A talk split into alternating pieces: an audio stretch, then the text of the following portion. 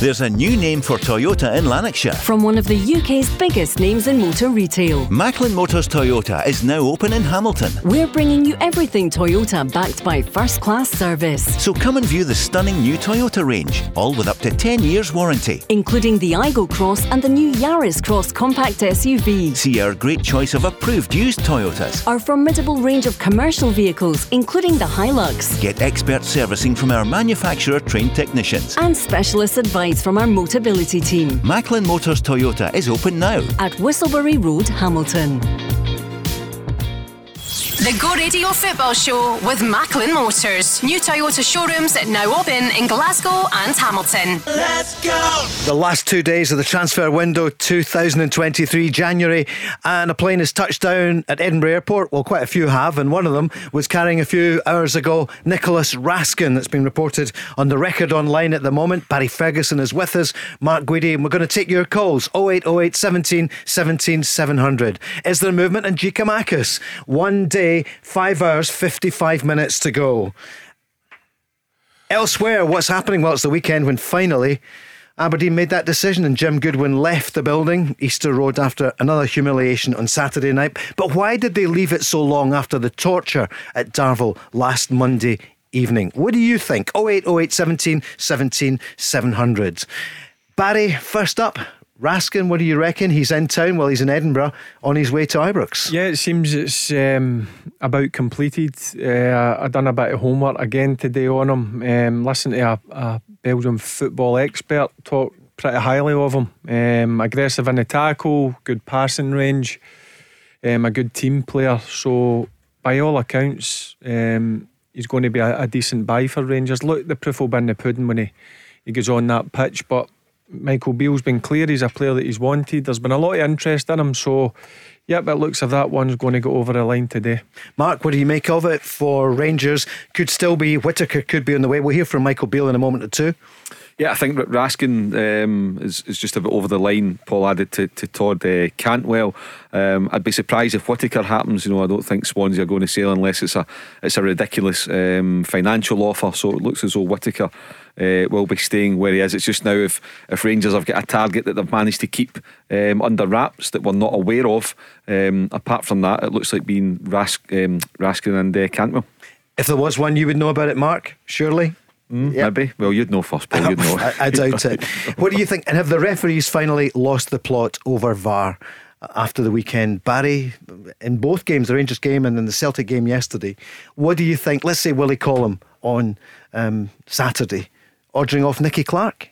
Why? It's not, it's not a, a, red card, Paul. Um, I don't want to say things that maybe get me into trouble, but I, I, I was watching the game on Rangers TV and even um, when it was in full flow, when the, the collision happened between yeah. Nicky Clark and Ryan Jack, I thought just get on with it and, and play. Um, and then obviously Willie Collums, for some odd reason, decided it was a red card for me. Never a red card. And then Ryan Jack's tackle just a minute later. Mm-hmm. If the first one is a red card, which it wasn't, it shouldn't have been. Well, yeah, should, should, he not have gone? I mean, the way football's going, it, it could have been. I'm talking about both of them, yeah. but for me, first and foremost, Nicky Clark never a sending off. Ryan Jack's late. I don't think it's too high. I think I think if he was shin high, then we'd be talking about something different. I thought a yellow card was, was enough for that one as well. What do you think's happening with the referees? Are they losing? It's are they just not poor sure? decisions, yeah. Paul. Just poor decisions, in, in my opinion. Mark, what do you make of it? Both games at the weekend. Uh, oh, Saturday first, it's, it's not a red card for for, for Nicky Clark. See St Johnstone are appealing. You know, hopefully, common sense will prevail and uh, it'll be rescinded and uh, it'll be available for, for Wednesday night because it's, it's a knock on effect of that, Paul. You know, you're down to 10 men uh, with over an hour or, an hour of the game remaining, and then you're, you know, you're, you're missing potentially for the midweek one. So um, it was a process, though, Paul, that needs clarification as well. You know, it says it's going to VAR, but a red card is produced before it's going to VAR. Yeah. Willie Collum didn't go to the screen. So what's going on? You're just you're you're losing the basic fundamentals of refereeing and VAR. And when you start to do things like that, it's got to raise questions. You're talking about people's livelihoods. Football clubs, that could be the difference between relegation and not.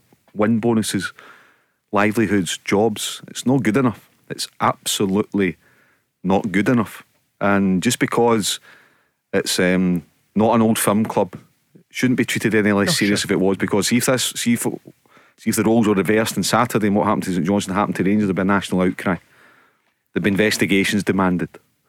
So St Johnstone, as in the same with any other club, are entitled to to answers. But first and foremost, let's see how the how the appeal goes on Sunday at Tannadice. Fair play to Don Robertson for overturning his own decision when VAR referred him to the screen in terms of the penalty.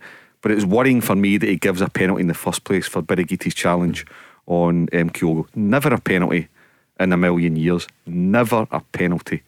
Then he doesn't send off um, the player Yeah.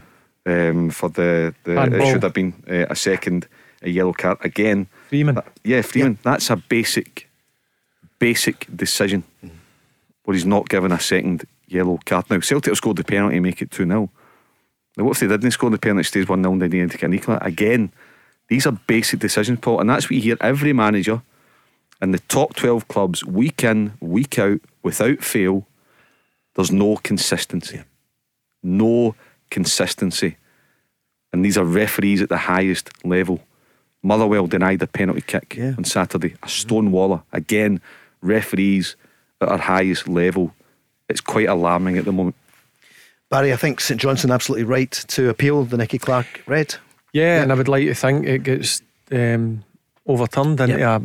a, a yellow. I mean, I'll be honest with you. Again, I'll go back to. I'm watching the game, and I don't, I, the stage where the, the clash happened between Nicky Clark and Ryan Ja- Jack. I just thought it was the coming together. Look, Nicky Clark gets a slight pull. He wins the ball. I don't know where Nicky Clark is meant to put his foot. Ryan Jack's coming in at a, a fair pace as well. Um, you, you look at the players round about. There's no no one going off their head or there's no pushing or running towards the referee. You watch Willie Collum as, as well. Um, so when I was watching it live, I didn't even think it was a yellow card. Now, the more I, you slow it down, you think mm, a yellow card would have been enough. But for that to be a red card, football's gone. It's a contact Con- sport. Yeah, it was. It's not anymore, is it? I've not heard of a former player yet who said that was a red card. Yeah. And I know they've got the benefit of, of reviewing it now. But the referee would have the, has the benefit of, of, of Yeah. viewing it, and he chose not to. Which is again, which is alarming. It's alarming. So inconsistent. Mark. So Yep. it's it, listen. Hopefully, uh, damage has been done, but hopefully, that, uh, for St Johnstone's sake, that the that the, the, the on appeal that uh, it's uh, rescinded.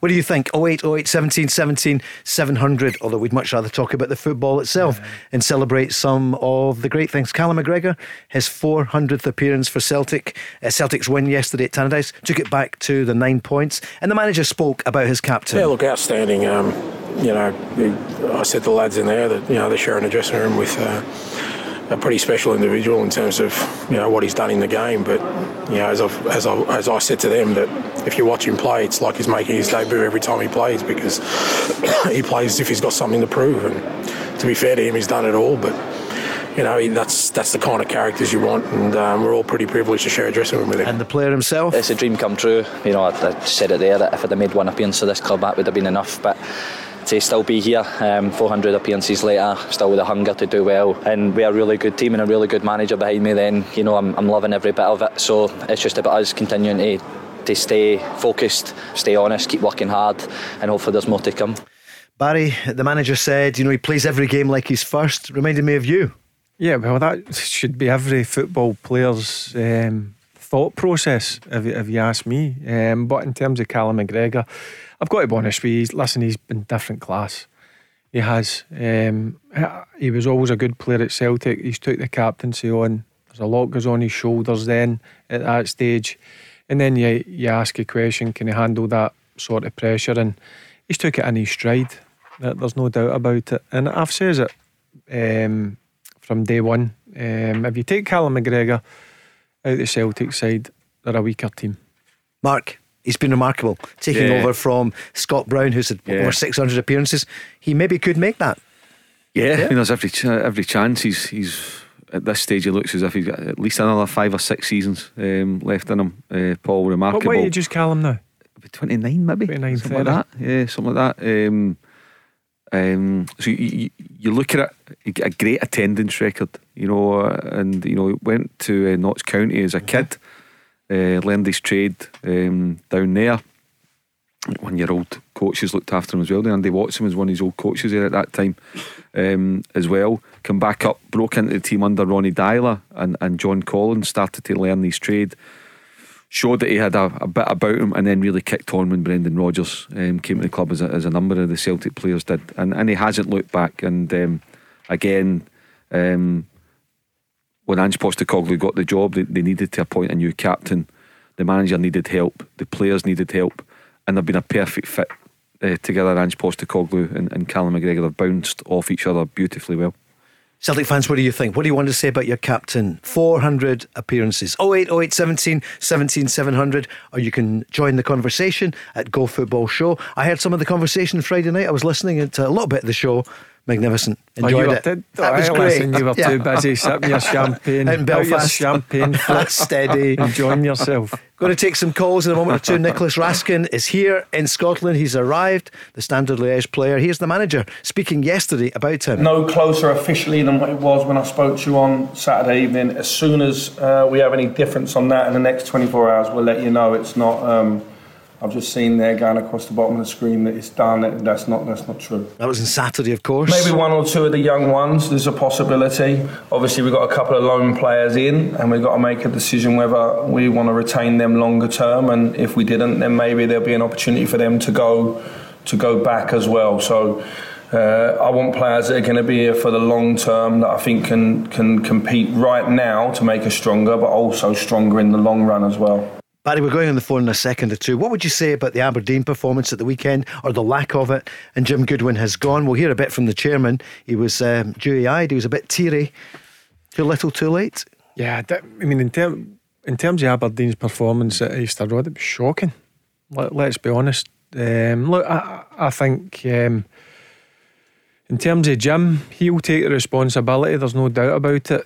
Listen to him hearing about what type of character he is. But again, I keep going back to it. Players at some stage have got to take a bit of responsibility as well, Paul. Now, I don't care if you're no sure about the way that a manager sets you up or the way that a manager wants you to play. You cross that white line, go out and do it for yourself. Um, and that, listen, 6 0, it could have been 8 or 9 um, on Saturday. And it was it was sad to see, me and Matt were speaking about it, it was sad to see Jim walking across the the yeah. pitch straight after the game. But I think he's done the right thing because he probably have went into that dressing room, you'd be taking heads off.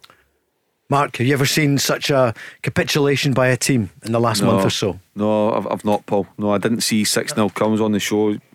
As you know, with Barry and Stephen, I, I think both of them might have tipped. Uh, Aberdeen, Aberdeen 2 1. They'll, they'll bounce yeah. back, they'll get a mm-hmm. reaction. Mm-hmm. With the benefit of hindsight, although I, I, did feel it on, on Wednesday when the statement came out, um, I thought the statement from, from Aberdeen. Um, and Dave Cormack really lacked proper leadership, and it was I mean, it was hanging Jim out to dry.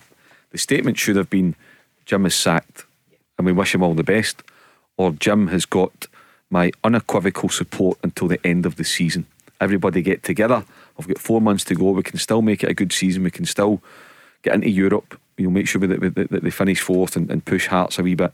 But instead, it was basically like it's one game at a time, and uh, the players as Barry says, the players have been an absolute disgrace. Uh, as you say, there's ways to lose games, and uh, when you lose games in that manner, bearing in mind you were at Darvel five days earlier, you're going to get your manager the sack. And I feel for Jim. It was a horrible exit as well, wasn't it? A yeah, horrible exit to see that. I've never seen that, Paul. Don't no, know if you have. I know, never. I've never no. seen that. I felt heart sorry for Jim Goodwin mm, yep. on Saturday night with, um, with, with, the way uh, his exit was handled. It should have been handled a lot better by the club. They should have taken care of him a lot better on Saturday night. Duty of care. hundred percent I agree with Mark says. Yeah, yeah. Um, watching him walk across the pitch, you, you feel from. I still believe he's a good young manager. I think um, he'll take a bit of time out, but I'm sure he'll come back um, stronger. But again, it, I, I get it. It's the way football works everything's on the manager's shoulders. But again, for me, it's a collective responsibility.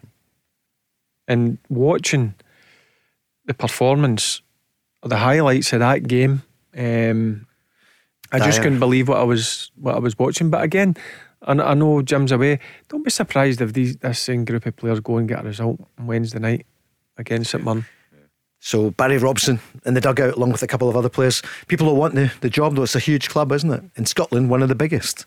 Yeah, the the the, the will. You I heard Willie Miller made a, I think a really valid point um, on Saturday night when he said that whoever the next manager is, um, he's. A, I think it'll need to be somebody with, if they can, attract somebody with proper experience. You know, at least 300 games under their belt, seven or eight years minimum managerial experience, and also be allowed to manage the football side of the club without interference from above. That's what Willie Miller said, and I think he's spot on.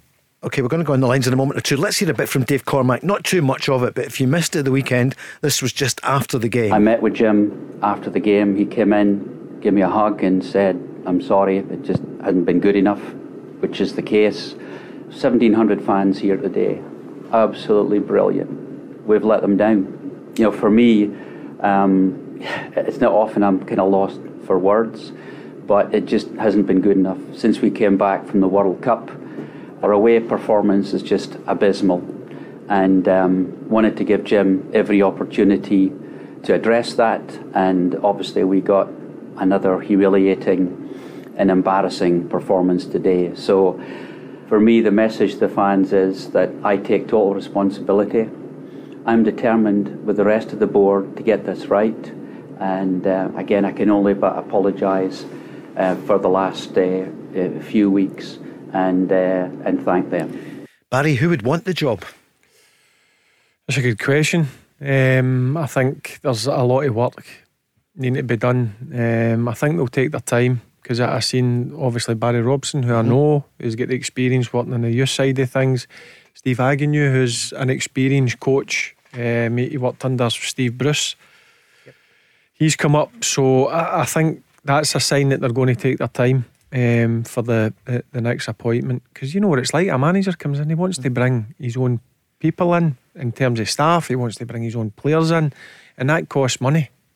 Um, so it'll be interesting to see over the, the coming weeks um, what um, what Aberdeen um, and what direction Aberdeen are going to be going in. Okay, uh, Chris Wilder, his name has been mentioned, Mark, along with some others, Paul Lambert, Neil Lennon. Um, would you see Chris Wilder coming to Pittodrie? Paul, I have to say that you know at the moment Aberdeen are in the doldrums. Uh, however, it's a brilliant football club. It's a massive yeah. football club. You know, um, you've got the potential to get 17, 18,000 in your home uh, fans. You've got your own training ground. Um, I mean, one thing I can say about Dave Cormack, for, for all his faults, he's backed Stephen Glass and, and he backed Jim Goodwin in, in terms of, of, of, finance. Now, I don't know how the recruitment works in terms of the manager gets the final say on all the players. I think Dean Mowbray, Tony Mowbray's brother, is head of recruitment um, uh, up there, so I'm not quite sure the dynamics, but the budget that he's given the last two managers that he's appointed has been very good. For Scottish football, it's been a very good budget.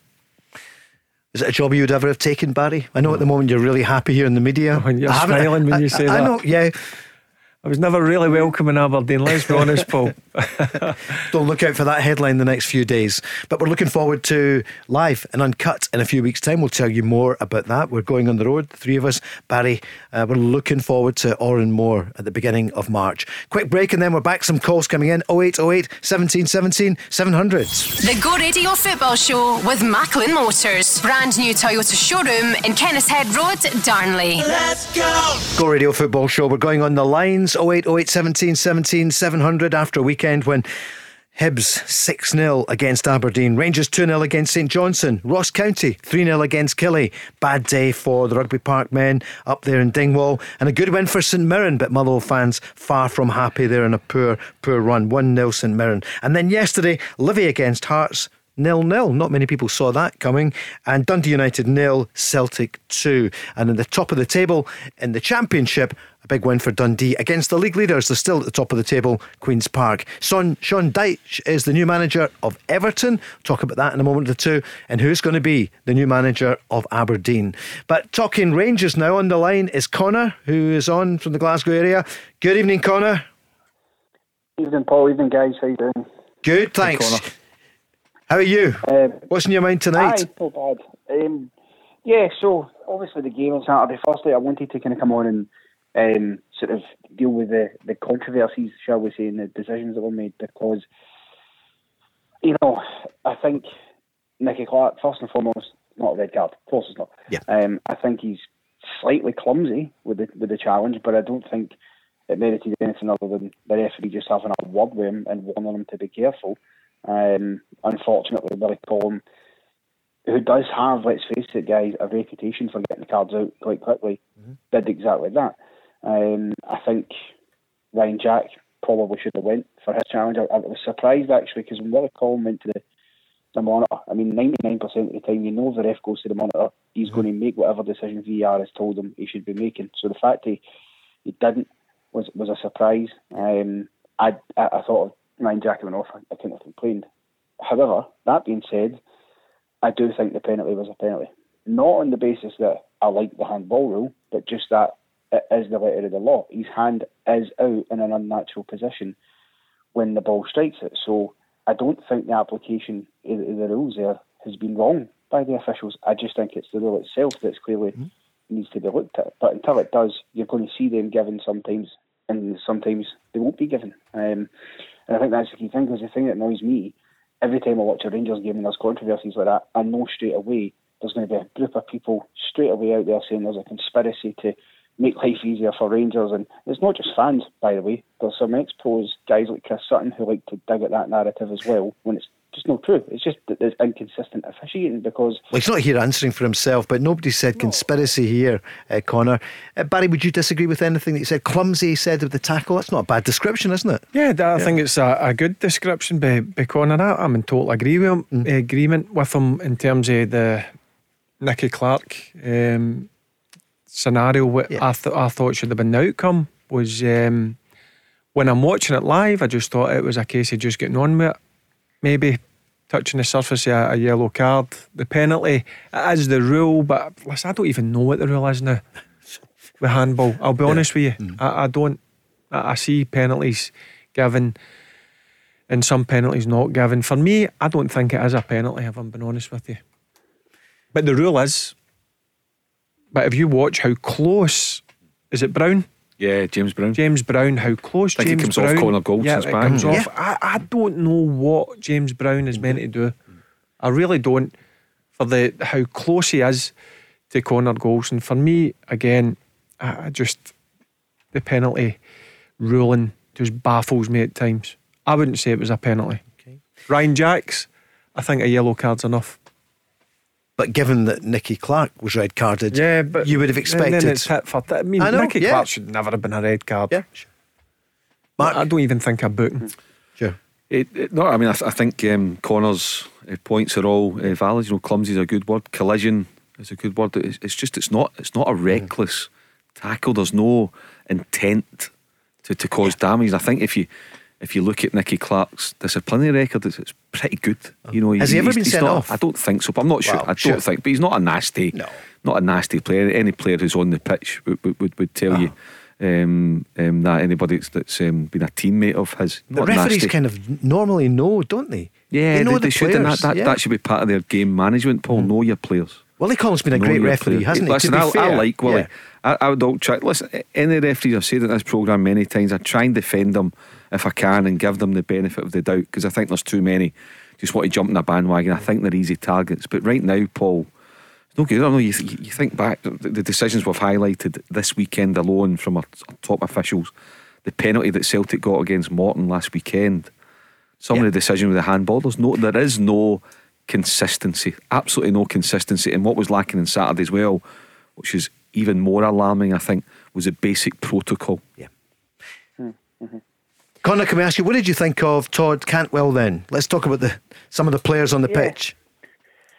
I, I, I thought he done okay. Um, listen, it was his first game in a, in a stuffy kind of game against St Johnstone. You know you're going to get that, so I don't think it necessarily we were going to see the absolute best from him. But so far, I, I, I didn't see that he'd done much wrong. Um, I think he's a good signing to bring in the building. Um, I do think though that we're, we're starting to get far too midfield heavy here. You know, I- we do need to bring in another striker. Just bringing in midfielders cannot be the plan. Well, the manager was asked about that today, actually. I'm going to ask Barry as well what he thinks. So, today, Michael Beale was asked why so many for the midfield? I think competition, if you think who left that area of the team for Rangers was Joe Aribo. what did Joe bring to the team in terms of legs and energy? It's lazy to say that him and Tillman are similar because they're not. They're completely different. They're at different ages. I think Malik brings something different to Joe, and I feel that that type of player would help us. I want one more that would would compete with maybe Jacko, John, and uh, Glenn Kamara in their sort of roles. Yeah, that's what we're looking for. Barry, what do you feel? I've says I think they need a dominant central midfield player. Um, Ras- Raskin can play the number six or number eight position. Um, so I, I, think that is an area. Um, I mean, you've got three players there just now Lundstram, Jack, and Kamara. Stephen Davis, unfortunately, is out for the rest of the season. So I do think they need another player in there because um, he doesn't play in the area where Tillman or Cantwell can play. He can play either left or right. Um, so yeah, I, I, think it's a signing that's that's needed because um, you do need competition for places. Um, certainly in the, the, midfield, I still think there's other areas. And with Connor, I still think they need to sign another centre forward. If I'm being honest with you, we Kemar Roofe obviously been out with his shoulder injury.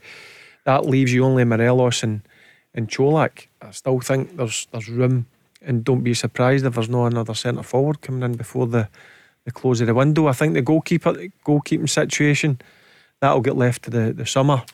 I did hear him saying that he, he wants another, hopefully another centre back um, in the building. That tells me that Helander maybe his time's up because you've got John Souttar who's about ready to come in um, or be made available. So that leaves you with with Davis, um, Goldson, and Souttar. King still injured. Um, Helander struggled with injury, so that's another area where um, I'm sure he's wanting to strengthen. And I still think they need something in the wide area. Whittaker's not going to happen. He said that they can't agree. That may be happening in the summer. Um, but central midfield, that dominant guy who can go and dictate a game of football. And I think Raskin, by all accounts, is that sort of player. One final bit from the manager about Raskin, who landed this afternoon at Edinburgh. I think with the teams that are linked with him and the interest he's had, um, if he was to come here, then I think that he'd be very serious about playing for Rangers, and it will be a good asset for us to have. I think he'll have to come in and he'll have to um, adjust to the league. Each league's different, but at 21, he's got a bright future. He's already played probably the best part of two or three seasons as a regular for Standard Liège. He's He's obviously played for under 21s as well for Belgium and been in and around getting a senior call up, so he's a good player. And the, and the yeah. reason, I, again, where I was doing a bit of um, digging on him, the reason why he's not played much is because he wouldn't agree a new contract at the start of the season. The American owners wanted to sign him up a long term deal. They couldn't come to an agreement, and that's why he's not been playing with Standard Liège. So maybe he'll stay in Edinburgh for a few days. Rangers are there midweek. Hearts Rangers, what a game! Oh, but, not, but not live in the television. Yeah, it's unfortunate. Um, it's not a, a, pick for Sky. I don't know the circumstances um, behind it, um, Paul. But it would have been good to have that one in the television. They're always tasty um, encounters. I think Rangers have. That said, I think Rangers have coped pretty well with games against Hearts in recent times. Um, so I think it'll be something that Robbie Neilson and um, his, staff and his players will be looking to put to put right. But for, for Michael Beale and Rangers, it's about keeping that um, unbeaten run going. Um, not lost a game, just staying on Celtic's heels. The, the frustrating thing for Rangers is that Celtic ain't dropping points. You know, they are just that word relentless, absolutely uh, relentless. But for Rangers, they just need to keep uh, plugging away at it. But Tynecastle will be a massive test for them, and I think it'll be a cracking 90 minutes. One of your favourite games, Barry, isn't it? Yeah, and I, I'm so disappointed it's it's not on um, TV. Yeah, so I might need, I might need to pay for Yeah, not that you ever would. I know Hearts TV. So oh, Hearts TV. Sorry, I didn't hear that. what did he? What did he yeah, say? No, no, no, no. Uh, so I'll need to um, listen. It's a brilliant, brilliant place to go and play. I mean, I've always said that the fans are on top it. of you. Is giving you a bit, mile an hour. Aye, they're giving you a bit, but that's what football's all about. It's a great play, place to go and play your football. Hearts um, listen, they're a real good place. I know they dropped a couple of points um, at Livingston, but quite a few teams do that. So that'll be that'll be tough as they come for Rangers on Wednesday night. Could can I throw this into you, Connor, as well? Could David Martindale be a contender for the Aberdeen job? What do we think? Connor, you first. Um, to be honest, well, my uncle's an Aberdeen fan, funnily enough. Um, but I, I think I, I wouldn't see a reason not to do it. Look what he's done at Livingston with the shoestring budget he's been on there, and yeah. and everything else. I, th- I know the history said you know he's coming up past and stuff, and I just I would hope that something like that doesn't prevent him getting a bigger job because I th- I think he's more than earned the right to say that he can lay a claim to a job like, like Aberdeen and he can galvanise a group because Livingston were absolutely on their backside. For sure, before he took over. Barry, what do you think? Yeah, listen, yeah. I, I, think they would be crazy not to, to consider him. What's happened in the past shouldn't go against him. Yeah. You know what I mean? For what he's done at Livingston, and as I said, they're uh, they're fighting for that. Um, that mm. I think they'll get fourth. I, I, do. Yeah. Don't be mm-hmm. surprised. Mm. Yeah, and again, I think they're a, a, team that's very underrated. They're very well organised under. Mm David Martindale. And as I've always said as well, Paul, they've got some decent players who can play the game of football. So I think Aberdeen would be, be silly if they didn't uh, consider. And I'm, I, I, know I'm going to have Livingston fans having a yeah. pop at me, but listen, he's. He, for me, he's done a fantastic job since he's been manager at Livingston. Mark, you've always got your ear to the ground. Could it happen? David Martindale for Pittodrie? well, he should be a contender. Yeah. You know, he, he should be. Whether whether he will be on the radar of of of uh, Dave Cormack and the Aberdeen board, um, I'm not so sure. I, I'd I'd be surprised if he got the job, and that's nothing against his ability um, to manage and to coach because he's clearly he, he clearly has got something. And I think Livingston. 22 games played, 32 points. They are already absolutely in the top six, which is some achievement to go and do that with uh, with uh, 10 games still to 11 games still to play you know, to go and clinch that um, spot. So they've really excelled um, this season. They're still in the Scottish Cup um, as well, and uh, you know they, they show the different side to their to their game. He signed well. I think he recruits well, uh, Davy uh, too. And you look at them holding that that Hearts team, a really good mm. Hearts team, and had it not been um, for uh, Kye Rowles's uh, clearance off a line, I mean, what yeah. a clearance that yeah. was! A brilliant clearance um, off the line. You know, Livingston may well have won the game. Okay, Connor, thanks very much for calling 0808 17 17 700. We're going to hear from Antonio Čolak shortly, but I heard Barry saying Rangers need another striker. Morelos, we don't know what's going to happen. Any update at all, Barry? Uh, I, I, don't honestly um, know, Paul. I, I just think, I think if you want to be a successful team and trying to win trophies, I always think you need four good centre forwards vying for one or two places. Um, so yeah, I'm I'm sure that's an area of the pitch where I'm sure Michael Beale, if he's got the finances uh, finances to go and do it, that'd be an area of the pitch where he would like to bring another another player in. Here's Čolak speaking about that partnership. We don't know how long it will maintain, but he's speaking about him and Morelos. Yeah, I always mentioned it that um, it can be a positive thing for for the team, and um, we both have different qualities where we can help the team.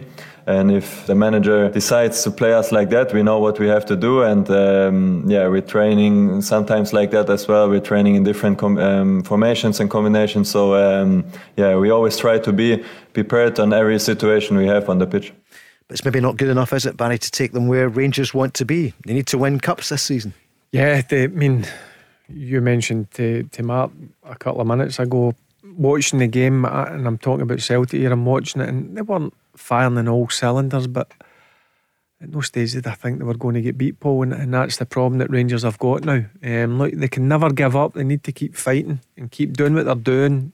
They're not playing at the, the top of their game, but listen, they're they're getting points on the board, which is the main main thing. But this League Cup final on the 26th of February in the Scottish Cup is is massive for Rangers going to be phenomenal. What do you think? 08, 08, 17, 17, 700. Lots of calls coming in now. The Go Radio Football Show with Macklin Motors. Book your service, MOT, or repair online today at macklinmotors.co.uk. Let's go! Go Radio Football Show, Paul Cooney, along with Barry Ferguson and Mark Guidi.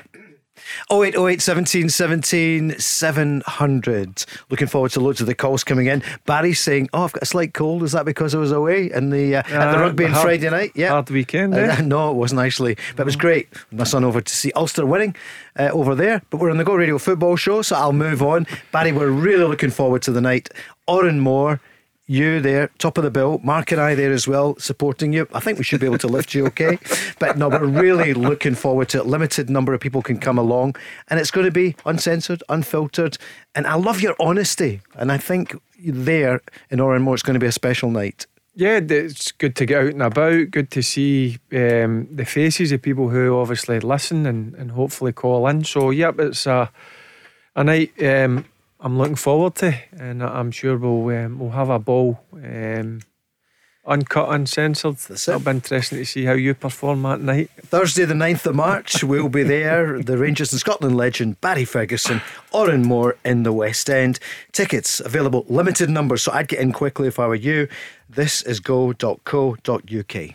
Tickets will be there. Mark's going to be special. And we're doing one with John Hartson as well at St Luke's uh, just later in the month as well. More about that tomorrow. Yeah, yeah, it'll be two really good night, Paul, for the for the listeners. They'll they'll be up for it, and um, the chat will be good. You know, you know Barry's in good form. He's very honest, and uh, when the when the mic comes off and the headphone comes off, we'll get a few a few more stories. We'll be writing about it. And uh, the listeners will love it as they will at, at St Luke's um, with, yeah. with Big John too. These boys know their stuff. They know how to entertain the audience, mm.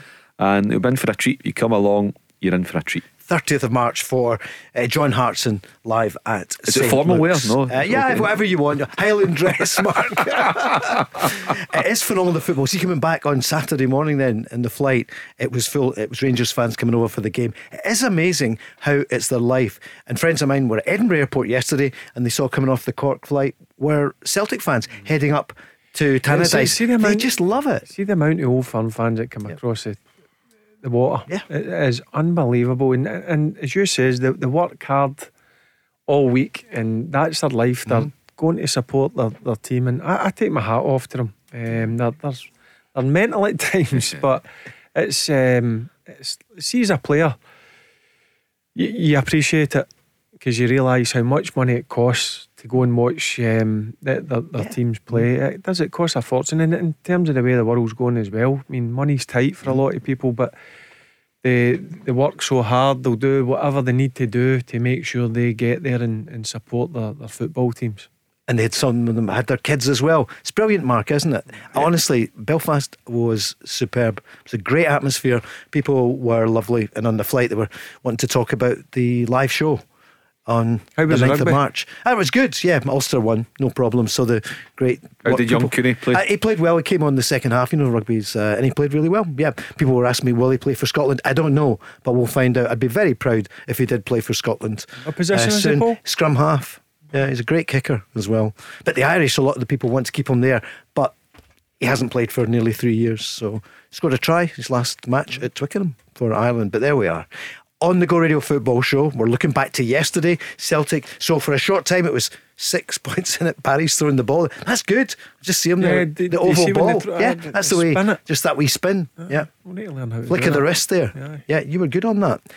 so yesterday, it was the other shape of the ball. We will bring it back to the association football. Uh, 2 0 win for Celtic. Here's Ange Postecoglou. Even though we do have happy memories, you've got to earn them here, and um, we had to earn it again today. But I thought you know, the lads handled it really well, difficult conditions, and, and the opposition who you know are pretty disciplined and working hard to, to try and stop us. But um, you know, we, we, we, maintained our own discipline in, in playing our football. Um, probably just missing a little bit of uh, the cutting edge in the front third in the first half, but yeah, we got a couple of goals in the second half. Could have had a couple more, and as I said, I thought the players handled it really well yeah, six points in it going into the game. Uh, but you said they stay calm under that kind of pressure. I think it's, it's just part of the process for us now. You know, the manager's got a really clear way of playing, real clear structure, and we know that it works, so we stick to that, which has got us success in the last 18 months. So you you know when, when something gives you success, you buy into it and, and you continue to do those things. So you know it becomes second nature to us now. Like I say, going at half time, we know the team are playing well. We know we're creating opportunities. Um, so it's just a, a case of staying calm and you know finding that wee bit of quality, which we did early on second half. Mark, relentless Celtic. Yeah, they are. They are, Paul. You know they they have the look of champions. They've got an outstanding manager. They've got an unbelievable squad. Um, they're in a very good place um, at the moment, and they are rampaging towards the the title to to retaining it. Um, and you know, like we said, Rangers are, are, are unbeaten.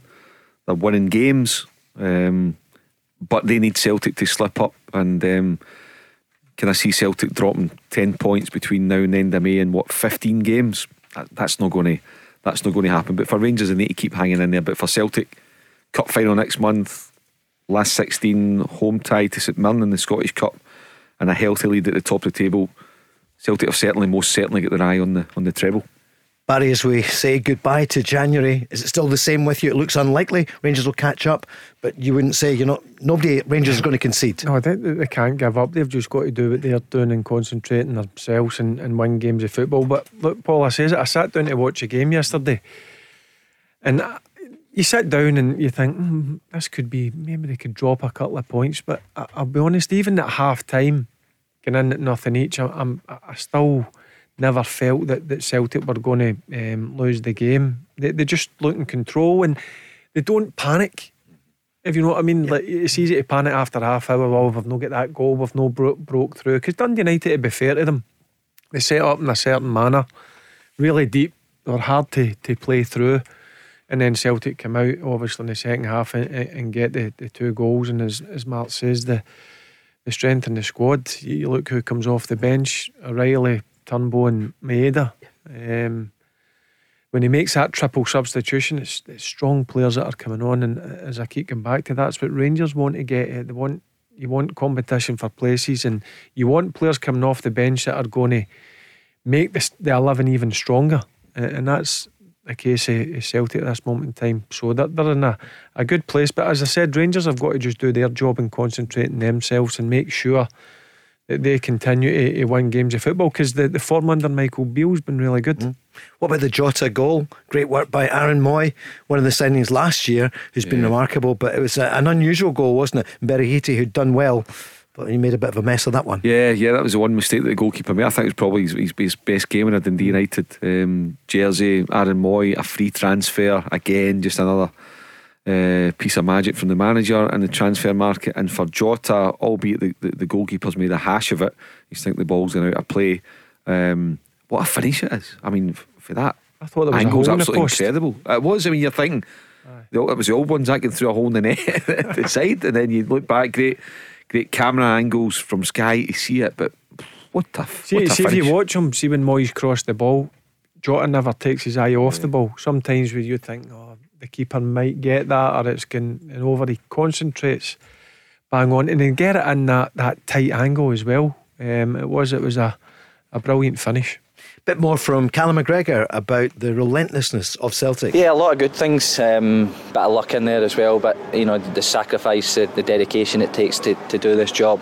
Good people around you, good manager, good players. You have to be successful to, to rack up that many appearances um, to still be here because there's a lot asked of you. So, you know, all of those things. But I think just a hunger to play football and a hunger to, to win keeps you sharp.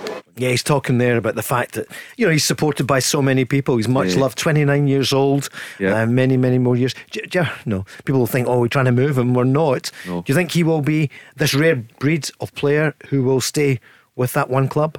Yeah, I, I think he will now, um, Paul. I, have said many times, and I, know it's a fact that um, uh, Brendan Rodgers wanted to sign him and was willing to pay, I don't know, in the region of twenty million pounds. And um, I think it was the same summer that, that Celtic had sold Kieran Tierney to, to Arsenal. So, you know, I think Brendan was was kind of told uh, politely to to uh, you know to back away and go and look at other targets. Um, but uh, yeah, I think now that he's got the armband. He's, he's part of a successful um, club, you know, European football, and he's a great ambassador. You know, see, you think about never a moment's uh, trouble. Barry will know Barry's captain Rangers. It's the same pressures at both um, clubs to deliver success, to run a dressing room, to speak to the media, to be the focal point for your supporters, to lead your football club in the right manner on and off the park. And Callum McGregor uh, ticks those boxes because he said there that that wee line that he said there. You know, there's a lot asked of you mm-hmm. at this club, but he means that in a nice way. But there is. He knows the, the, the demands that are there for you 24 hours a day, and he stands up to them. Uh, brilliant footballer and a, and a great person, and I wish him the best of luck. Yeah, see, in terms of Callum McGregor, do you know what he does? He keeps the game very simple. He keeps it ticking over, and and that's a sign he, he, for me a, a, top midfield player. Um, and as I said, he plays that position really well. And the good thing about him is he can move that one further forward. Um, but again, as I said, he's he's um, he's definitely went up levels over the last couple of seasons. Someone who's been a great um, favourite with the Celtic support, Giakoumakis. Now there's an what one day, five hours, four minutes left.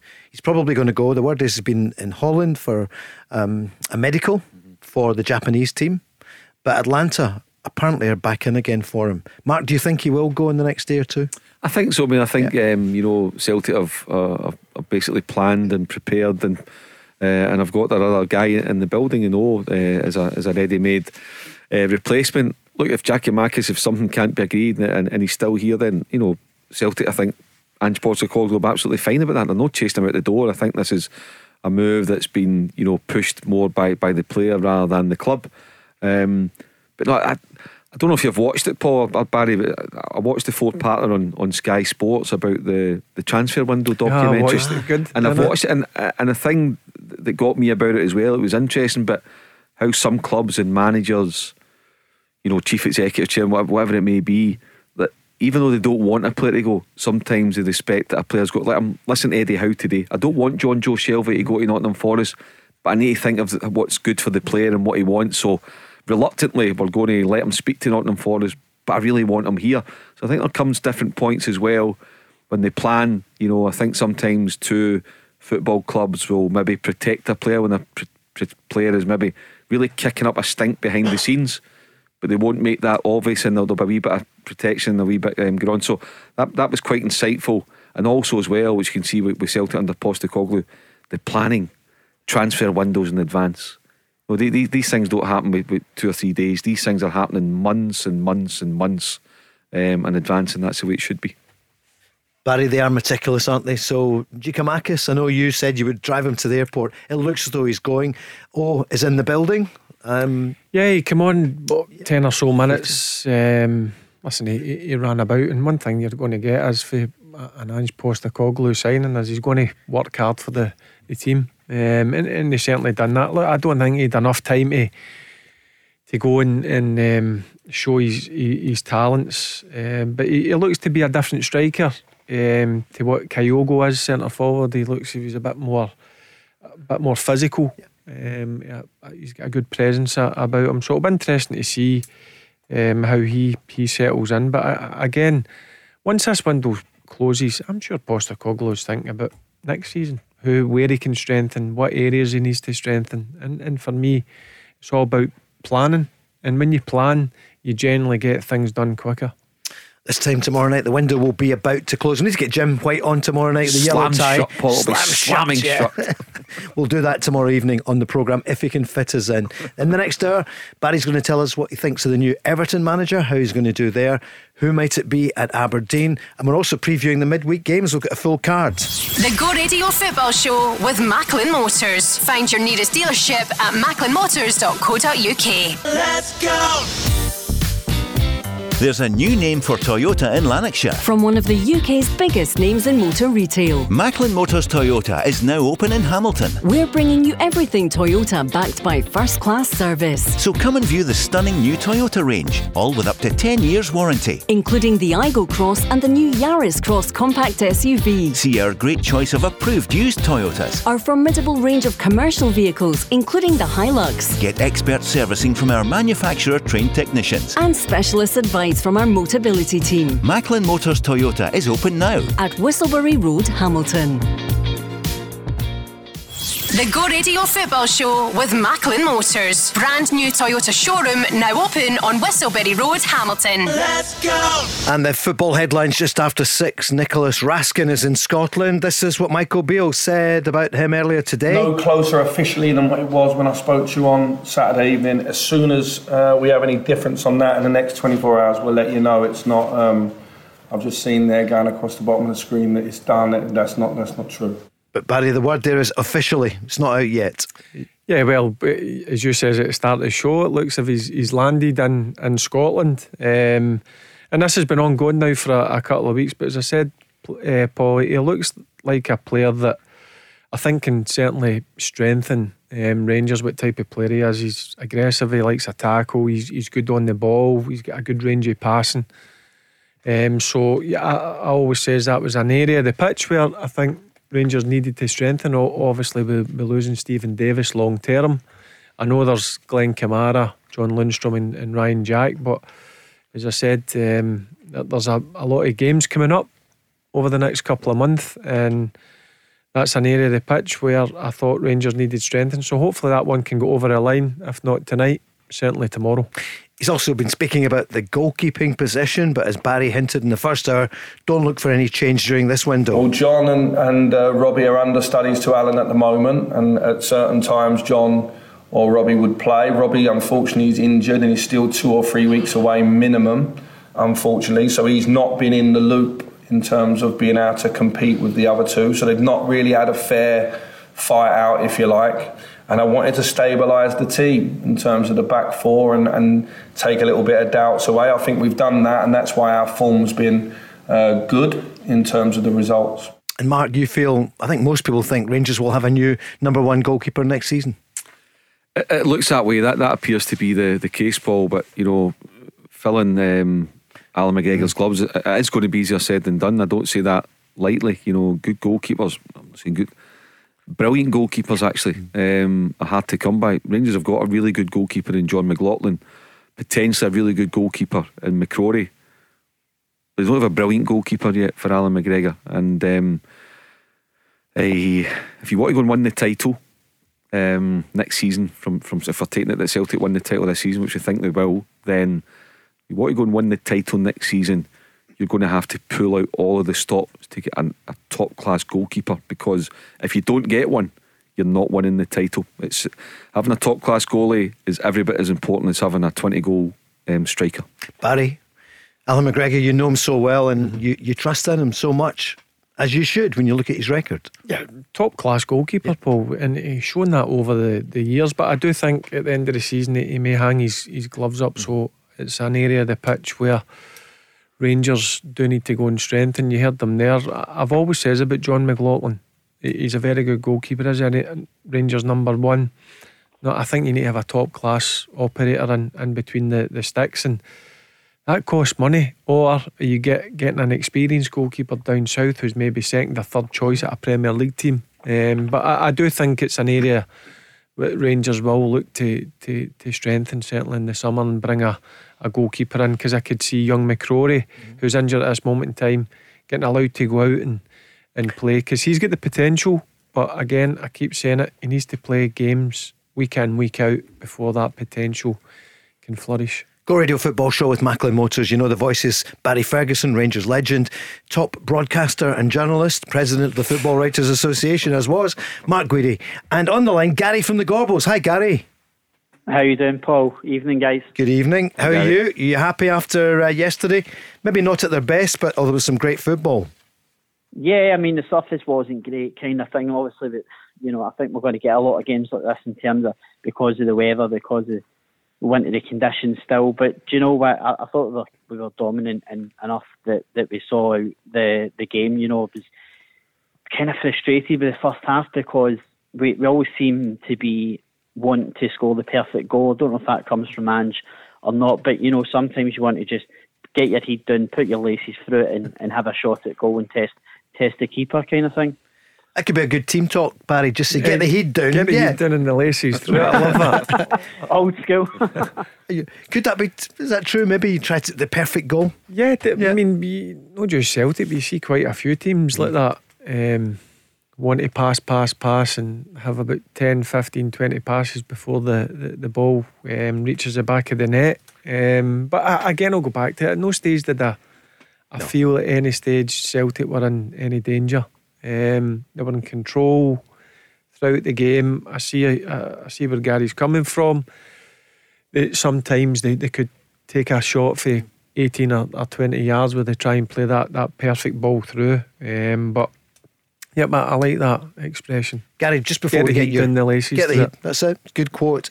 Before we get your question, here's what Ange Postecoglou said about their recent performances. I just think the whole group, our defensive work's been outstanding. Um, from Kyogo pressing to the rest of the group, sort of supporting him, and you know the back four being really strong. Joe being alert and, and you know on call when we needed him. But it's just a, a real sort of consistent effort. I think our recent form's been built on the back of us being really committed to our defensive work and our defensive structures. And, um, you know, again, that was evident today. 64 points after the first 23 games, Rangers on 55. Gary, what's in your mind? What are you feeling about the transfer window? So basically, obviously, you know, Ange likes to do his business early and he's done it early again. I, I don't really know if we'll, we'll bring anybody else in for, uh, by tomorrow. Um, possibly, I think the only the only kind of bit, bit of business we're, we're going to have to do is see what happens with Giakoumakis. Um, I'd be delighted if he stayed. Um, I really don't want him to go. Um, but in saying that, obviously we've got the the Korean boy O in uh, made his debut yesterday. So you know you you wonder how how much his, his game time's been restricted with Kyogo obviously scoring so many goals, but you wonder if it is probably right that he, he does move on because I, I don't know if, if if he's in Angie's plans that much. Mark, it surprised people, but it looks as though he's going to go. What do you feel about it? They will miss him. Yeah, look, I, I, you know, um, the fact that they've got a striker in and, and on, you know, the, the reports seem to be good. They get good potential. Um, then you get quite excited about something like that. But that said, I still find it strange that um, A. Giakoumakis is going halfway through a season when there's a there's a treble up for grabs, and B for the fee involved. So again, I don't I don't know the full background, Paul, what's going on, but I just find it um, uh, very unlike Celtic to be selling such an asset. If the fee's accurate, around about the four million pounds mark, it, just doesn't add up to me. Um, so, I, I, I, like I say, I don't know background uh, to it. Um, I find it strange to let a, a goal scorer go, but the manager um, is clearly uh, relaxed about it because he's got someone else uh, um, in the building. And you crack on. You know, Celtic's in a good place. The manager, nine times out of ten, seems to get it right uh, in the transfer market. So um, you crack on, but it does seem a very, very low transfer fee. Barry, you have been surprised by it, but Ange Postecoglou's record. I mean, the only one that hasn't really worked out is Ideguchi, probably, isn't it? Yeah, out of, of all the signings, the, yeah. yeah, he's a high percentage of success with his, his, recruitment, no doubt about it. And, listen, I think the vast majority of Celtic fans will be eased because his record since he's come into the club in terms of Giakoumakis. I'm sure the Celtic fans and the players as well will, will have full trust in him because his success, as I said, with bringing players in who a lot of people didn't know anything about, who have turned into be very good Celtic players. Gary, can we ask you, what do you think of the Aberdeen situation and the way, you know, when you think back, not that long ago, you were, was it nil nil with two minutes to go, and then, you know, they had everyone behind the ball. Then they lost the game to Celtic, and then they were, what, 2 1 up against Rangers, 93 minutes gone, then they lost 3 2. And then it seemed to collapse. What, what do you feel? You see a lot of football. What do you think of the Dons? What's happened? Um, I, I really don't know what's went wrong with, with, with Jim Goodwin and being in charge here because I, I felt like certainly the Darvel result is, is the biggest cup yeah. shock yeah. In, in my lifetime. And I felt like that would have been the time just to have cut the cut the cords and said, we, we can't bounce back for that. But then you're saying to yourself, the statement comes out and you say that, that obviously the, the players must be backing him and you think, well, surely they're going to turn out and put in a performance at Easter Road on Saturday, and you know, within the blink of an eye, I think they were two 0 down. So, and and then it kind of it snowballed from there. Um, definitely, I, I don't know. I think they need to get summed into steady the ship. It doesn't need to be a kind of young and exciting up and coming man, um, uh, up and coming manager. It just needs to be like a Sam Allardyce or a Sean Dyche in terms of not in terms of those names, obviously, but just in terms of somebody that, that knows Scottish football that can just come in just to steady the ship for this season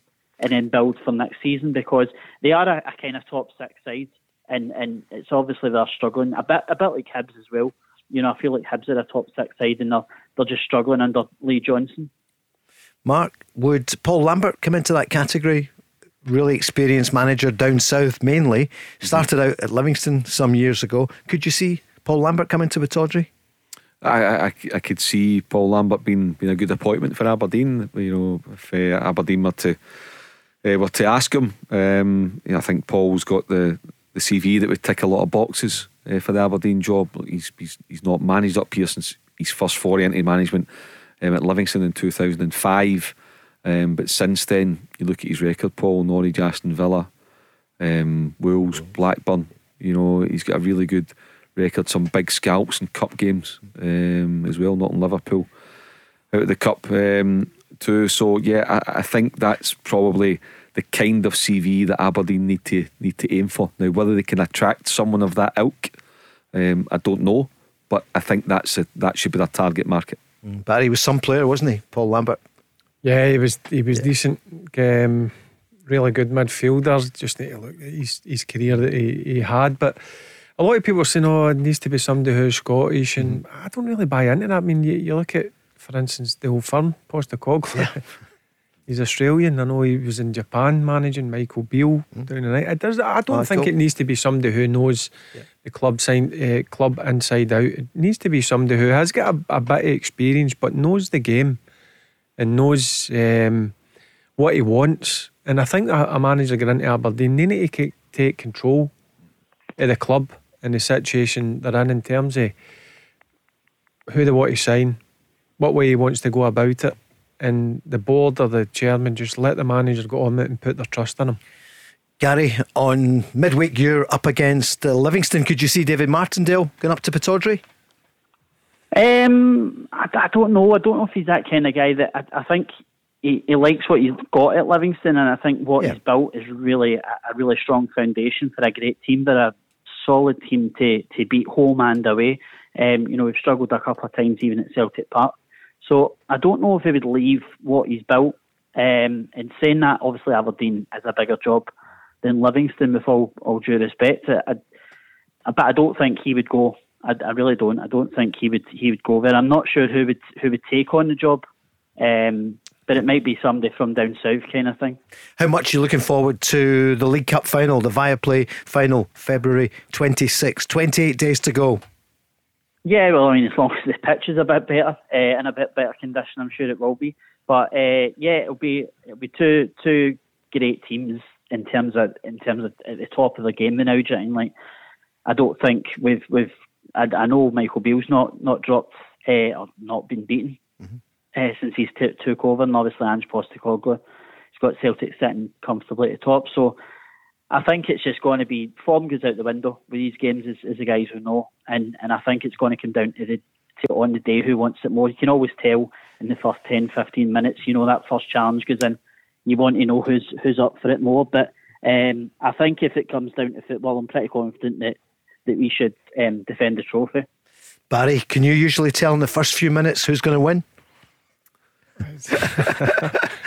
He's smiling, Riley. I'm just looking forward to it. I think um, I, I, I, seen um, just an hour or so ago that the SFA have, have spent a few quid on LED lights. Now it makes the grass grow a bit. So hopefully the, the pitch is in pristine condition because you've got two really good teams going to go at it. Mm-hmm. And you know what? It's the first trophy of the season. I'm a big believer in it. That gives you that gives you the the taste when you go up the, I don't know, 20 or 30 steps and you lift that trophy, that's um, that gives you a boost big time. But I, I, I think it'll be, I think they'll both of them will be unbeaten right up to that game. Um, so yeah, yeah I, I do. I, I can't see it. I think if both of them are on it and their attitude spot on, which I believe it will be, I think getting into that cup final weekend, it'll be it'll be tasty. Scoreline prediction, Barry. No, not yet. I'm only kidding. Who's, who's, it going to be, James Tavernier or this man, Callum McGregor? It's a dream come true. You know, I, I said it there that if I'd have made one appearance for this club, that would have been enough. But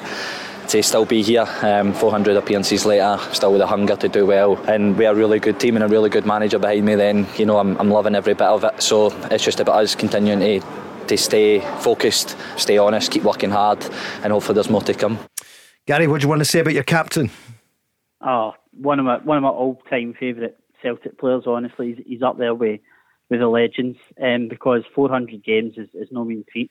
Um, you know, and obviously it, when he kind of first came through on the scene, he had to go on loan to, to Notts County, finished top goal scorer there, played, end up playing with a, a future 100 million pound player and Jack Grealish. Um, yeah. You know, but I think what what he's given to the team, and, and I doubted him. I, I'm eating majorly eating humble pie about Callum McGregor as captain because I, I can remember being on um, last couple of years talking about you know how I didn't think he was maybe ready for it, maybe he didn't have the fire in his belly like we saw with Scott Brown.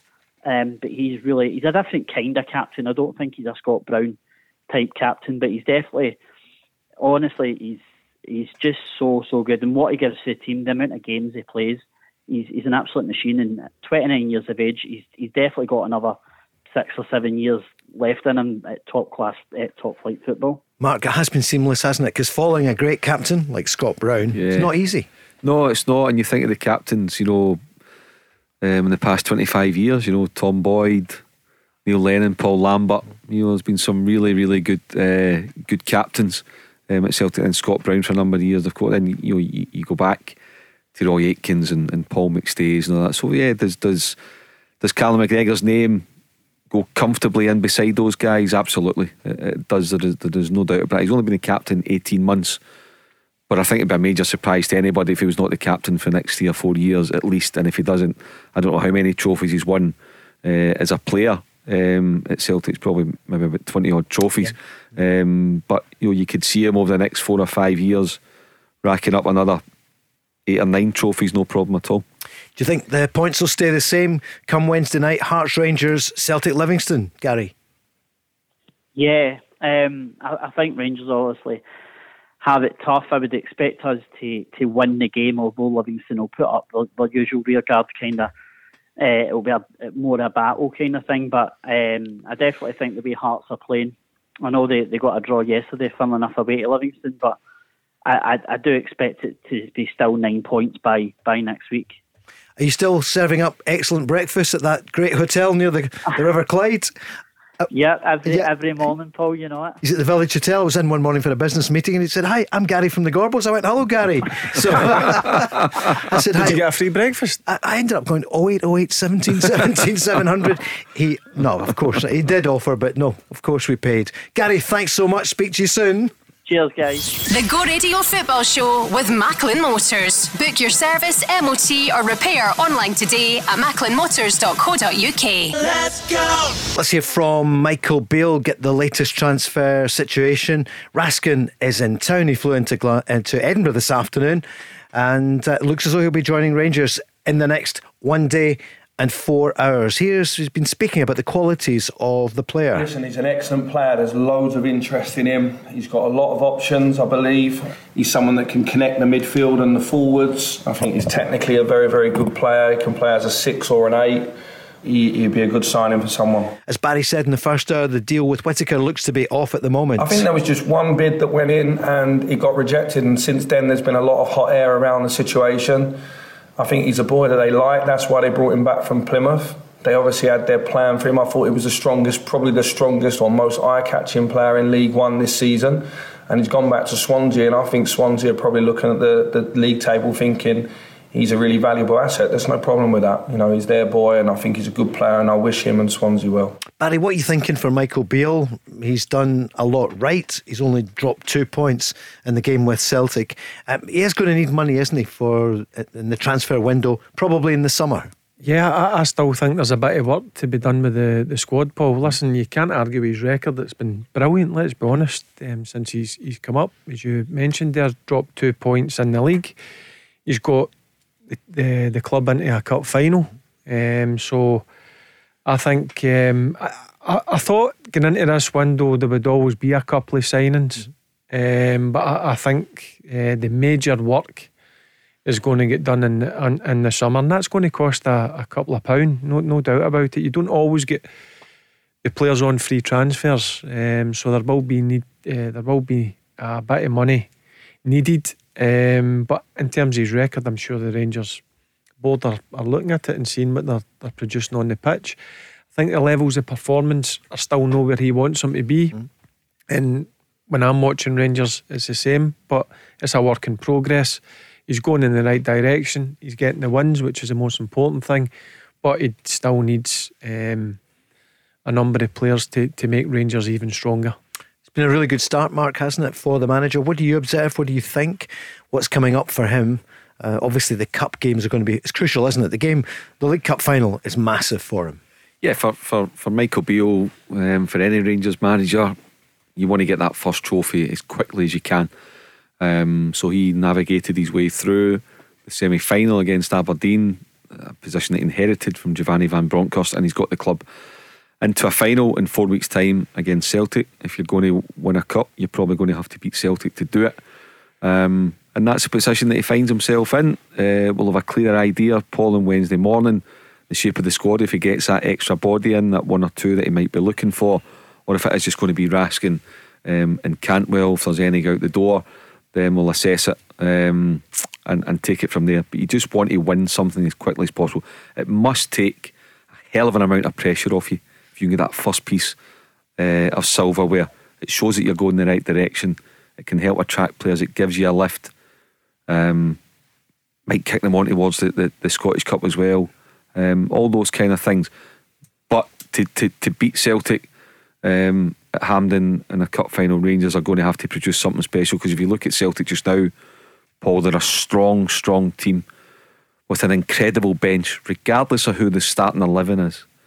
The power that, and ability that Celtic have on the bench is quite frightening. Players are coming back from injury for Rangers. Uh, here's the manager speaking about the injury update. There's no injury issues from, from the weekend. Jacko had a nasty one on the shin that came up a little bit, and at half time, I thought it was the best just to to bring him off with a view to uh, tomorrow night. So other than that, we're fine. And what did he make of the performance of Antonio Čolak? I think away from home, um, teams might go for you a little bit more, and you want to give them something to think about. Since I've come in, Antonio was a player that I really wanted to work with. The reality is, he's probably taken part in about 30% of the sessions. He came back into the squad for a couple of games just in case we needed a goal in the last 10 minutes, and you think, well, he's a natural goal scorer, I'll just throw him on. That's probably done him a disservice because he's not been able to build up his fitness in training. So the last week's been quite important. If he had to go hell for leather for 90 minutes right now, I don't think he would be able to. So I'm still pushing him to get him where I want him. And uh, I think he's a very, very good player. He showed that early in the season when he came off a good pre-season, and obviously was scoring goals in bunches. And if we can get that Antonio in the next couple of weeks, I'll be delighted. Barry, what do you feel about Čolak? He was very good for Rangers very early on the season. Yeah, he scored goals. I don't think. I, I think technically he's he's not the best, but listen, you can't argue with his goal scoring record. I'll be honest with you, and, and that's why I do think Rangers do need to strengthen in that that forward area. Um, I looked at the game at the weekend, and obviously Morelos, Kent, Cantwell, and Tillman come off, and Čolak, Wright, um, Hagi, and Sakala come on and I, I, think there could be a bit more better quality coming off um, the bench and, and, onto the pitch. And that's where I think the reason why he's wanting to bring in players. And I like going back to what he said. He's not bringing people in for the sake of it. They've got to be long term. They've got to be people who are going to strengthen the the team. Um, so listen, it's a it's a work in progress, but, but they're certainly on the the right track. Um, but in terms of Čolak, he knows where the back of the net is. Let's be honest, that is the hardest thing to, to do in the game. Does he bring other players into the game? That's not his, not his area. No, yep. it's not the, the area where he's he, he's strong in. What are you looking to see from Ianis Hagi? Do you think he'll get a time, run? Give him time, yeah. Paul. He's been out for over 12 months uh, and you can't expect too much. There's no doubt he's got fantastic ability. Um, a one day left foot, but I wouldn't be expecting too much from from Hagi over the, the next um, few weeks. Just let him take his time. He'll get 10, 15, 20 minutes. They'll build him up slowly. And then in six weeks, I think you'll start to see the Hagi we, we had before his, his serious injury. But he's definitely got a big part to play in, in this Rangers team going forward. Because Mark Galatasaray was mentioned for him, but you'd have thought that Rangers would hope now to get him back rehabilitated and be a big part of the squad yeah, it'll, it'll, be a slow process, and, and, and hopefully, you know, you've got to manage them uh, right. You know, I don't think that, that for example, um, with you know 25 minutes under his belt in a year, that Tynecastle's environment for him on Wednesday night, but at home to Ross County on Saturday's another chance to maybe get him another 20 minutes, 30 minutes under his belt. Particularly Thistle in the cup could be an ideal opportunity to maybe start him, things like that. So it, it will be a slow process, and hopefully you've got him for Rangers that, that he's up to a stage where for example, the cup final against Celtic, we're talking about the strength and the ability that Celtic have got on the bench. If, if Ianis Hagi has four or five appearances, not four or five 90 minutes, four or five appearances under his belt,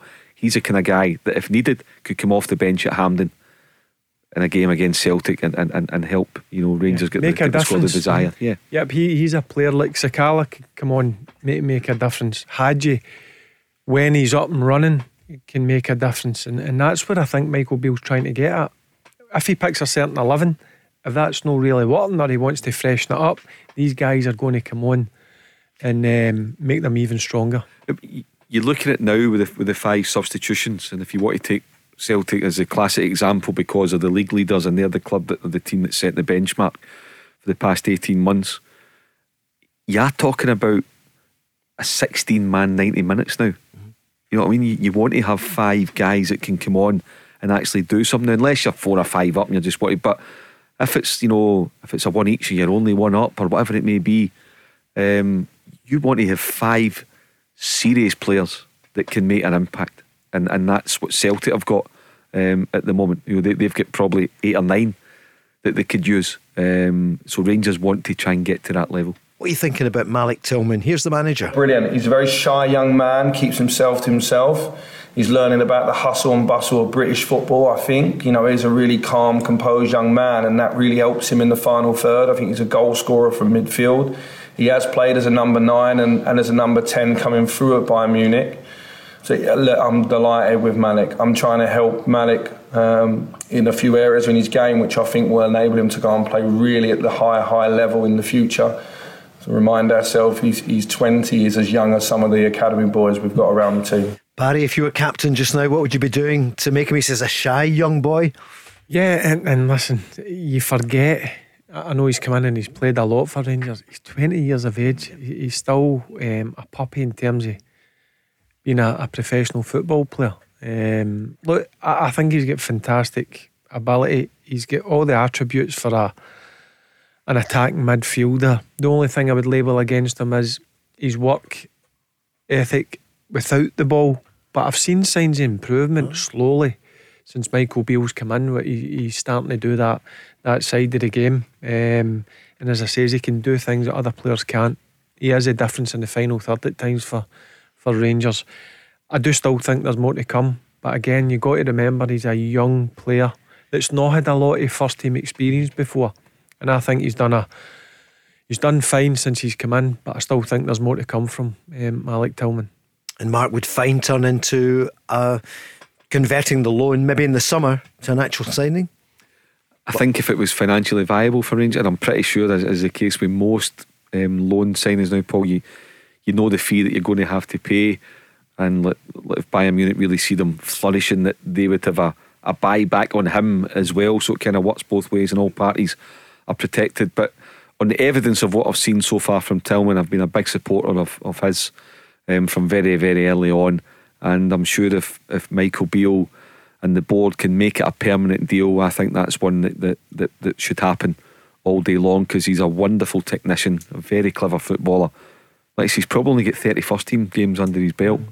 He is, a, you know, he- he's a baby. He really is a, an academy player. But you look at his physical presence, his stature, his first touch, his vision. He's got a lot going on for him. I think he can be a big asset for Rangers. That's one I think that the manager would want to make permanent if he can. Do, you- do you know what also I, I like about him? If he tries something and it doesn't come off, he's not scared to go and try it again. There's no fear um, in him at all, and that's the, the part that I, I like. He'll go and try things that a flick or a, a back heel, and it, um, you might get a few groans for the for the stands, but it doesn't seem to affect him. He'll go and he'll try it again, and, and some of the stuff he's he's done in in the final third, he's he's definitely been a difference in some of the games. Barry, look at this uh, news, transfer news down south. Chelsea close now to agreeing a £105.6 million deal with Benfica to sign the Argentinian midfielder, the star Enzo Fernandez. £105.6 million. It's crazy, isn't it? Some of the money um, that gets thrown about down down in England, um, it's it's scary at times. I mean, I've just paid 85 for Mudryk. Yeah. Yep, I know. I've just seen his spending since he, he's come in. It's over six hundred million in the space of what's that? He's been Two, in two windows. Todd Yep. Boehly. Todd Boehly. Aye, but It's- he- it's when, when did universe. he take over the club? Probably was it March of this year Yeah. when it went through round about that Yeah. six hundred million. Um, it's, uh, a fair chunky money in it. They're not, Phenomenal. not even this year Yeah. Champions League. No, I know. No, I know. It- It's amazing. What do you think of Sean Dyche then as the I manager? I think it's a brilliant Yeah, appointment. Everton. I think the Everton fans will buy right into what Sean Dyche is going to do. Why? Why? Because I like listening to him. Um, he's a. He looks to me again when you, you listen to managers getting interviewed, you think to yourself, I would like to play under him. I would.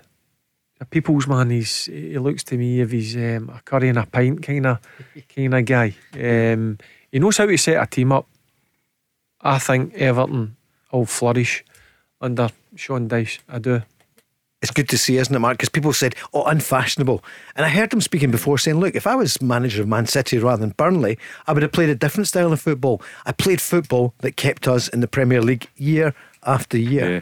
And when they did go down, they brought them straight back up again. You know, Burnley stood by him, he stood by Burnley uh, and brought them up. He's he's uh, he's a brilliant manager, and I think Everton and him will be will be a good fit. You know, um, you know they talk about Manchester United having they replaced Sir Alex Ferguson. Everton never replaced Davy Moyes. You know, you I think this is the eighth manager um, in nine years, albeit Ancelotti left to go back to Real Madrid and he was doing a wonderful job. But apart from that, I think Sean Dyche is a perfect fit. I think he will keep um, Everton up. It'll be tight, but I think uh, he'll get them there because he knows his stuff.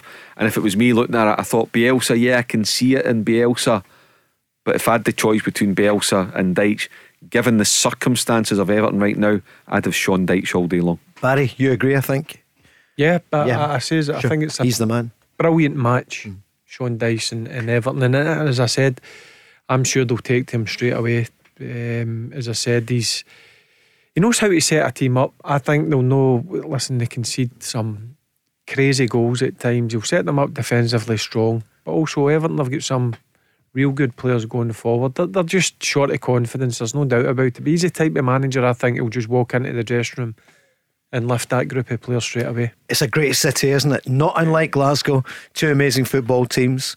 Great place to play as well. Yeah. Goodison. Yeah. Ah, you always enjoyed that, oh, yeah. Just a real old school. I know they're Uh-huh. moving. Yeah. Um, but I, I'm sure if you ask a lot of players, they'll be they'll be sad at that, Mm. leaving Goodison. But listen, you've got to do it now. We, we obviously the state of art stadiums, the commercial side of things, all the, the stuff that goes with a football, a modern day football club. Um, but their new stadium looks looks the part as well. And what about the other team? Liverpool losing again to Brighton, late, late goal.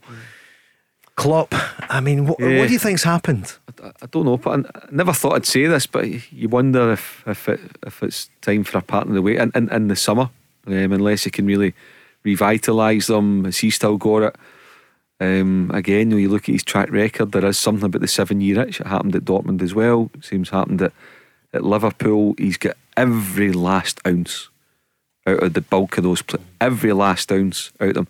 And uh, you know, we're talking there. Barry's mentioned six hundred million. Chelsea spent. Liverpool don't have that kind of money. They're looking for investment, so they can't go out and spend 80, 90, 100 million on, on, on two or three players. So uh, you wonder if there's a wee bit of a lull coming at Liverpool. But I tell you what, you know, what a hard act to follow Jurgen Klopp's going to be if the if all parties decide. I don't think they would sack him. I think it would be something that they maybe um, look at. But in the summer, maybe. But who, who's out there to replace him? Sure. I mean, we're talking about. I know. He's won everything. Yeah, he has. them. He has. But I, I I agree with Mark. I was I was thinking after the result came in against Brighton, as it ran its course, the the relationship between Klopp and and Liverpool. But listen, his records, what he's done for that club, has been been unbelievable. Phenomenal. Barry Ferguson, Paul Cooney, Mark Guidi, more of your calls next. The Go Radio Football Show with MacklinMotors.co.uk. Choose and reserve your next used car online today for a fully refundable £99. Let's go! And don't forget, 9th of March, Rangers and Scotland legend Barry Ferguson will be live at Oran Mor, unscripted. I'm going to tell you a secret. There is no script anyway, but it'll be unscripted. We're looking forward. Mark and myself will be with Barry there. Go to thisisgo.co.uk. Tickets are limited. I'd get on now to sign up for that. Thursday evening, 9th of March. Great way to start that fine oh. month. Yeah.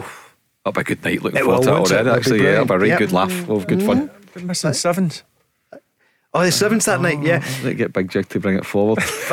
Barry, see Because when you we- want to come to the show. Do you think you're a bit of a prima donna? I don't think you are. You're great to work with, but have you got any rider then for the for the dressing room? What do you want? Is it special kind of water or whatever? You know, fruit, no, I'll bring- iron listen. brew. As long as you get me a glass of red wine, I'll be fine.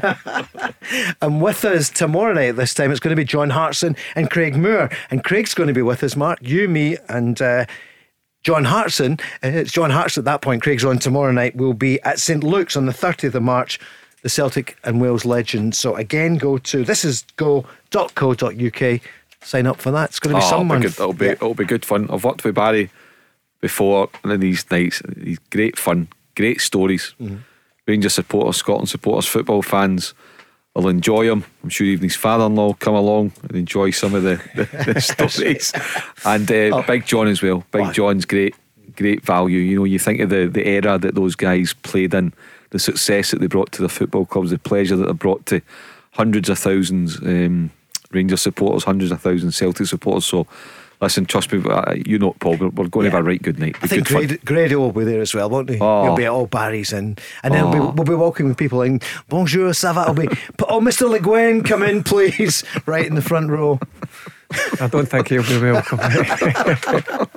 I'll tell you who is welcome. Uh, Callum McGregor. Everyone's been speaking about him. 400 games now, the captain of Celtic. Here's his manager paying tribute to him. Yeah, look, outstanding. Um, you know, I said to the lads in there that you know they're sharing a dressing room with uh, a pretty special individual in terms of you know what he's done in the game. But you know, as I've, as I as I said to them, that if you watch him play, it's like he's making his debut every time he plays because he plays as if he's got something to prove. And to be fair to him, he's done it all. But you know, that's that's the kind of characters you want, and um, we're all pretty privileged to share a dressing room with him.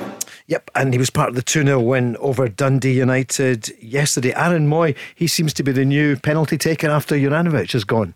Yeah, they slotted away coolly. Again, an, another um, top performance. Uh, free transfer. Mason. Brilliant piece of business. Yeah, look, he, he played at high level down in down in England. Um, obviously, international player. He's good quality. He, he, he's I call him a proper footballer. That's what he is. He can take the ball in any situation. He demands the ball. Um, so he what a what a signing he's been. Um, couldn't get into the team because of the midfield three at that time. Obviously, Callum, McGregor, Hatate, and O'Riley. O'Riley obviously went off the boil slightly. Mooy's come in and he, he's going to be uh, tough to, to get back out of the team. Certainly with the, the level of performance that he's putting in um, every time Celtic play. The, the captain of Rangers scored his usual. He does well at the penalties, 50th doesn't he? Is that his 50th? And good. 50th penalty kick for, for Rangers. And again, he's to, have his numbers for a fullback. And a lot of people say, oh, yeah, it's 50, 50 penalties. Uh, Listen, you've got to have a bit of bottle to step up and take um, the penalties. And some, more, quite a few of the penalties have been in pressurised situations.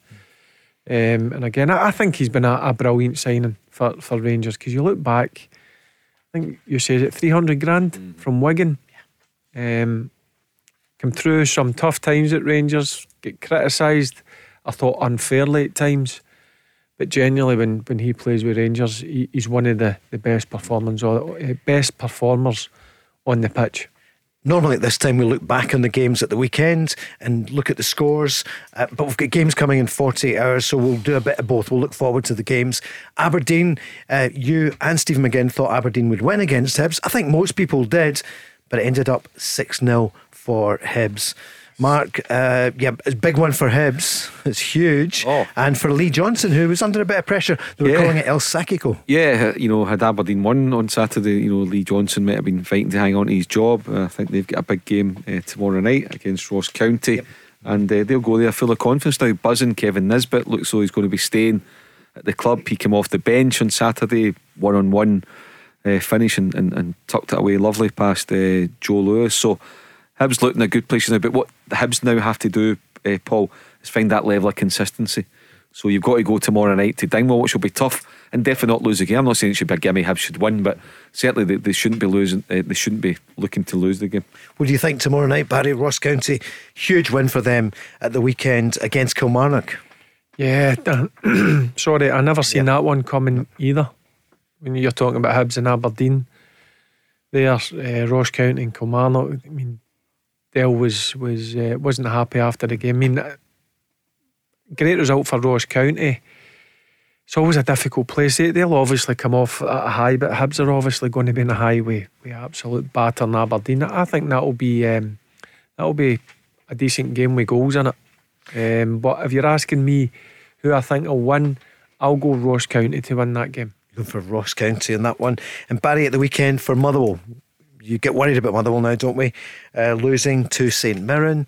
And I know there was a, a claim for that uh, tackle with Lamie, but they've lost. They've lost another game for Stephen. He's finding it really tough mm, just now. Yeah, well, there's four clubs at the bottom on yep. 20 points. Mm-hmm. Um, yeah, they, they need to get a they need to get a, a win, um, and they need a win badly. Let's be honest, they're, they're obviously dragged into it already. I thought they would have got a point at least mm. going to St Mirren, um, but we're talking about was it Ricki Lamie? Yep, yeah. penalties. I mean, it was another poor decision, wasn't it? Very poor decision. In my eyes, I, I thought it was a, I thought it was a, a, a penalty. But Stevie, Stevie Hammell needs to get a, a win and a win quickly just seen those pictures again of Jim Goodwin with the satchel over his. That's one of the saddest sights, isn't it? In football, it's actually really badly handled. Just as he left there after the game, and you knew that was it all over for him, Mark. But that's poor. Yeah, it's not nice to see, no. um, Paul. It's not nice for for any human being in any walk of life um, to be subjected to that. And like I say, you know. Um, they've parted company very, very quickly, which was the right, right decision for all parties. Let's be honest. But um, there's a way to then handle uh, your manager yeah. and, and, give him a bit of care because he's probably like, I'm just want to get in my car. Yeah. There should be somebody at the club okay, just hold on a wee second. Let's just handle the next mm-hmm. 60 minutes properly yeah. and professionally. Back to Motherwell. A tough game at home to St Johnstone this week. Can Motherwell climb out of that bottom joint bottom position over the next three, four months? Uh, you're not sure? No, I'm not no. sure, Paul. No, right. at, at, at, the moment, I'm looking at the I'm looking at the bottom four, and mm. um, you know, I think Motherwell were unlucky not to get something out of the game uh, on Saturday. You know, they created a few chances, they played well, but ultimately they, they got nothing. Could have had decisions a wee bit better going their, their favour. So at the moment, I'm looking at Motherwell, and I'm Warriors, Paul. You need warriors. Mm. You need warriors when you're in in that position, and at the moment.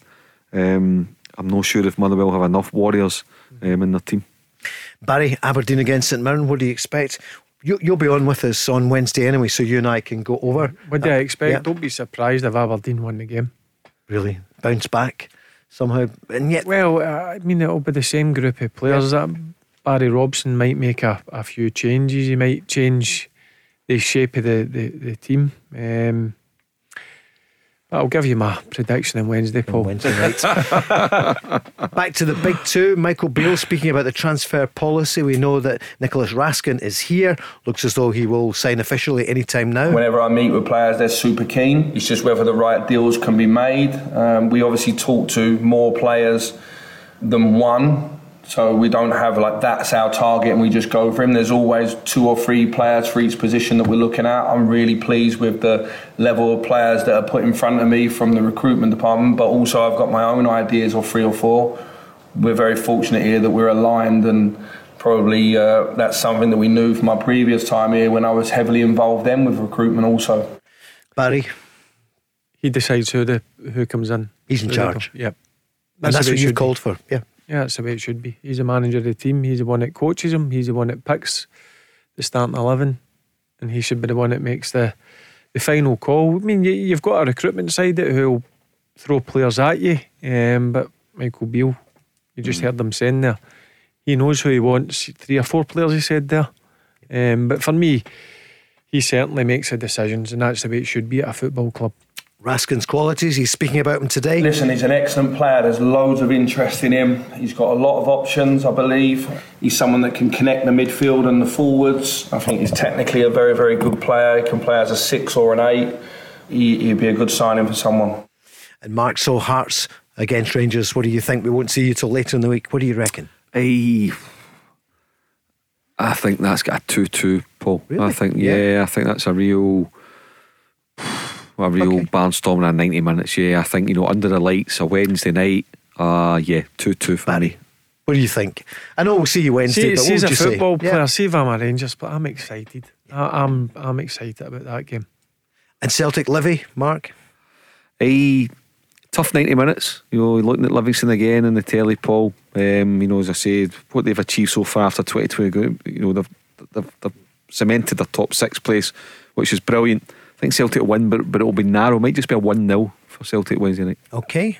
I thought you were in good form as well there, but you've gone for Rangers to drop the points. Celtic, you're grudging, not grudgingly, but it's going to be narrow. That's the thing. You can never tell what's going to happen. I tell Yeah. you, there's a cracker on Wednesday night. Go on. Kilmarnock Dundee United. It's huge. We're going to talk about it on Wednesday. Thanks so much, Mark. Thank you, Barry. Tomorrow night, John Hartson, Craig Moore will be here at five. Coming up next, it's the news, and then Joe Day. The Go Radio Football Show with MacklinMotors.co.uk. Your local friendly experts for new and used cars. Let's go! There's a new name for Toyota in Lanarkshire. From one of the UK's biggest names in motor retail. Macklin Motors Toyota is now open in Hamilton. We're bringing you everything Toyota backed by first class service. So come and view the stunning new Toyota range, all with up to 10 years warranty. Including the Aygo Cross and the new Yaris Cross compact SUV. See our great choice of approved used Toyotas. Our formidable range of commercial vehicles, including the Hilux. Get expert servicing from our manufacturer trained technicians. And specialist advice from our Motability team. Macklin Motors Toyota is open now. At Whistleberry Road, Hamilton.